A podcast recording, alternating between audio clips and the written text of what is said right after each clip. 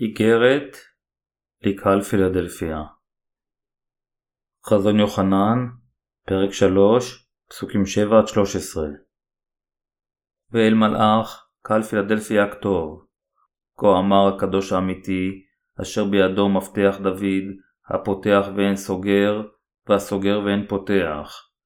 ידעתי את מעשיך, הנה נתתי לפניך פתח נפתח, אשר לא יוכל איש לסוגרו, כי גבורת מעט לך, ותשמור את דברי, ולא כיחשת בשמי. הנני נותן אנשים מכנסיית השטן, האומרים יהודים אנחנו, ואינם, כי כוזבים המה. הנני עושה אשר יבואו להשתחוות לפני רגליך, וידעו כי אני אהבתיך. יען שמרת דבר סבלנותי, אשמרך גם אנוכי, בשעת הניצחון העתידה לבוא על תבל כולה, לנסות את יושבי הארץ. הנני בא מהרה, החזק, באשר לך, למען לא ייקח איש את נזרך, המנצח, אתננו לעמוד בהיכל אלוהי, ולא יצא עוד החוצה, וכתבתי עליו את שם אלוהי ואת שם עיר אלוהי ירושלים החדשה, היורדת משמיים מעם אלוהי, ואת שמי החדש. מי אשר אוזן לא ישמע, את אשר הרוח אומר לקהילות. פרשנות פסוק 7 ואל מלאך קהל פילדלפיה כתוב כה אמר הקדוש האמיתי אשר בידו מפתח דוד הפותח ואין סוגר והסוגר ואין פותח.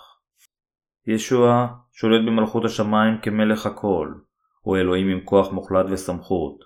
מה שהוא פותח אף אחד אינו יכול לסגור ומה שהוא סוגר אף אחד לא יכול לפתוח. ישוע הוא האלוהים המושלם אשר בא אל האדמה הזו וגאל את החוטאים מכל חטאיהם עם בשורת המים והרוח. שער גן עדן יכול להיפתח רק עם המפתח של בשורת המים והרוח אשר ניתנה על ידי ישוע. שום דבר אחר לא יכול לפתוח אותו, כיוון שכל מה ששייך לממלכה הזו, הכל תלוי באדוננו האלוהים.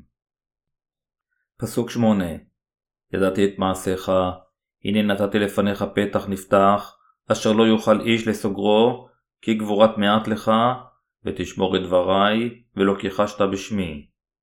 ישוע פתח את דלת האוונגליזם באמצעות נשיאת האלוהים. לפיכך, אף אחד אינו יכול לסגור את הדלת ללא הרשעתו של ישוע. לכן הקדושים חייבים לאחוז איתן באמונתם הראשונה ממש עד הסוף כאשר ישוע יחזור. זוהי סוג האמונה אשר חייבת להיות למשרתי האלוהים ולקדושיו. אסור שאמונתם תהיה מסוג האמונה שבתחילה היא גדולה ולבסוף היא מתה. הם חייבים לאחוז בראשונה ולא לשנות את האמונה אשר ישוע נתן להם.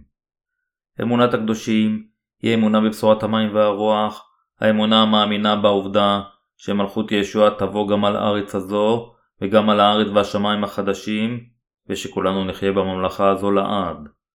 הקדושים חייבים לאחוז איתן באמונה זו עד היום אשר הם יפגשו את ישוע כשיבוא. למשרת ולקדושי קהל פילדלפיה היה רק מעט כוח, היו להם גם הרבה חסרונות. בכל אופן, הכי חשוב, הם שמרו את דבר האלוהים ולא התכחשו לשמו של ישוע.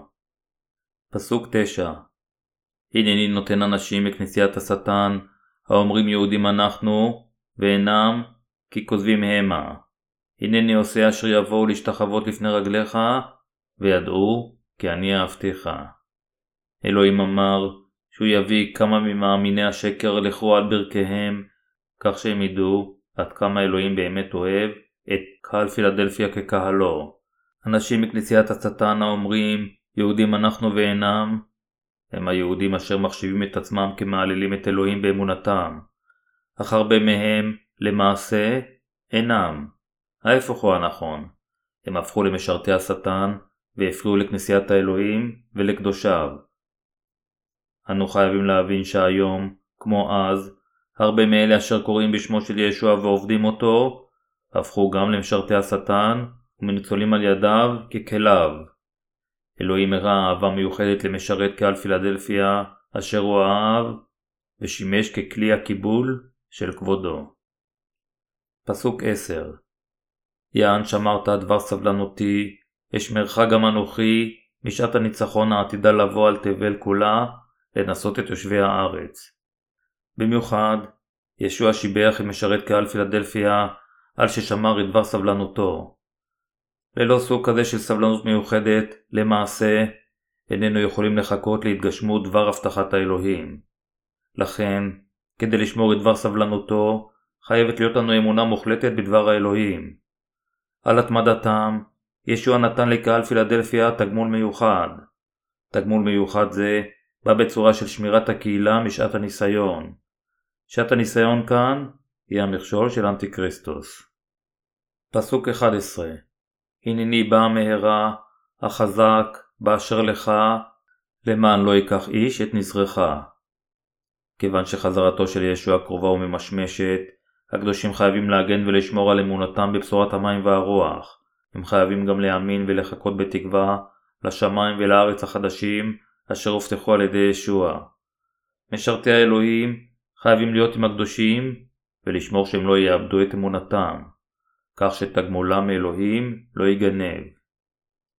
פסוק 12 המנצח אתננו לעמוד בהיכל אלוהי ולא יצא עוד החוצה וכתבתי עליו את שם אלוהי ואת שם עיר אלוהי ירושלים החדשה היורדת משמיים מעם אלוהי ואת שמי החדש. אלה אשר ינצחו את השטן יצטרפו לשורת הקדושים המעונים. שמותיהם יירשמו גם בהיכל הקדוש של מלכות האלוהים. אפילו עתה הם משמשים כעובדיה הנפלאים של כנסיית האלוהים והם ימשיכו לשמש ככלים שכאלה על ידי ישוע. פסוק 13 מי אשר אוזן לא ישמע את אשר הרוח אומר לקהילות. אלה אשר יש להם את האוזן לשמוע את דבר האלוהים, הם משרתי האלוהים וקדושיו. הם שומעים מה שהרוח אומרת להם באמצעות כנסיית האלוהים. לפיכך, משרתי האלוהים וקדושיו חייבים להישאר במסגרת הכנסייה אשר אלוהים אפשר להם, והם חייבים להגן ולשמור על הכנסייה הזו.